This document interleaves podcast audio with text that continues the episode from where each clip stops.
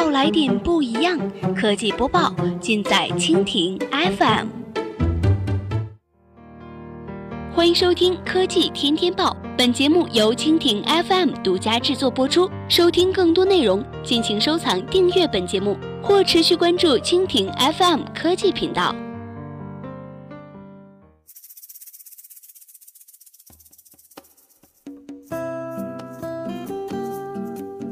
大家好，欢迎收听今天的国内播报，我是温温。今天呢，我们来关注一下刘强东 AI 是一种思考方式，北京百所高校将用机器人送货。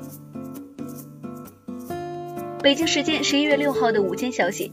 在首届 JD Discovery 大会上，京东集团董事局主席兼首席执行官刘强东发表了演讲。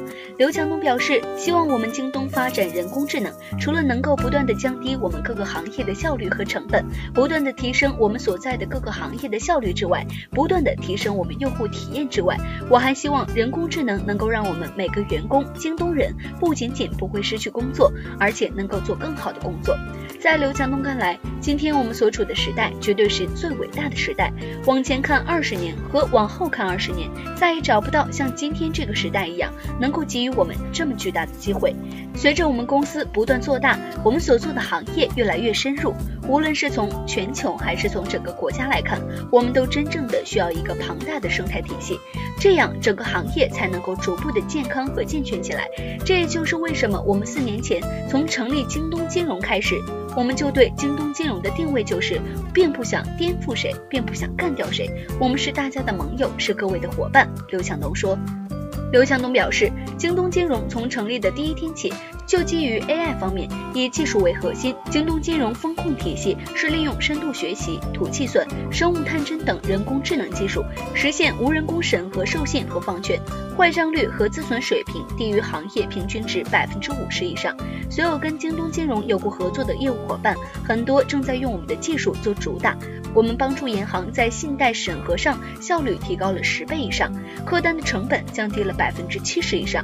根据计划，未来三年之内。京东重型无人机可以飞五百到一千公里，携带一吨到两吨的货物。从远期来看，我们希望我们的重型无人机能够实现超过二十万吨载重货物的运输量。刘强东说，此外，下个月开始将在短时间内实现北京市一百所高校全部采用机器人送货，而不再是由人来进行配送。刘强东希望人工智能可以让世界变得更美好，让更多的人从从事繁重的、危险的，甚至是对身体有害的工作，转变为对身体没有伤害的、更为轻松的工作。好了，以上就是我们今天节目的全部内容，感谢您的收听。如果您喜欢我们的节目，可以点击屏幕上方的星星来收藏我们的节目。明天同一时间，我们不见不散。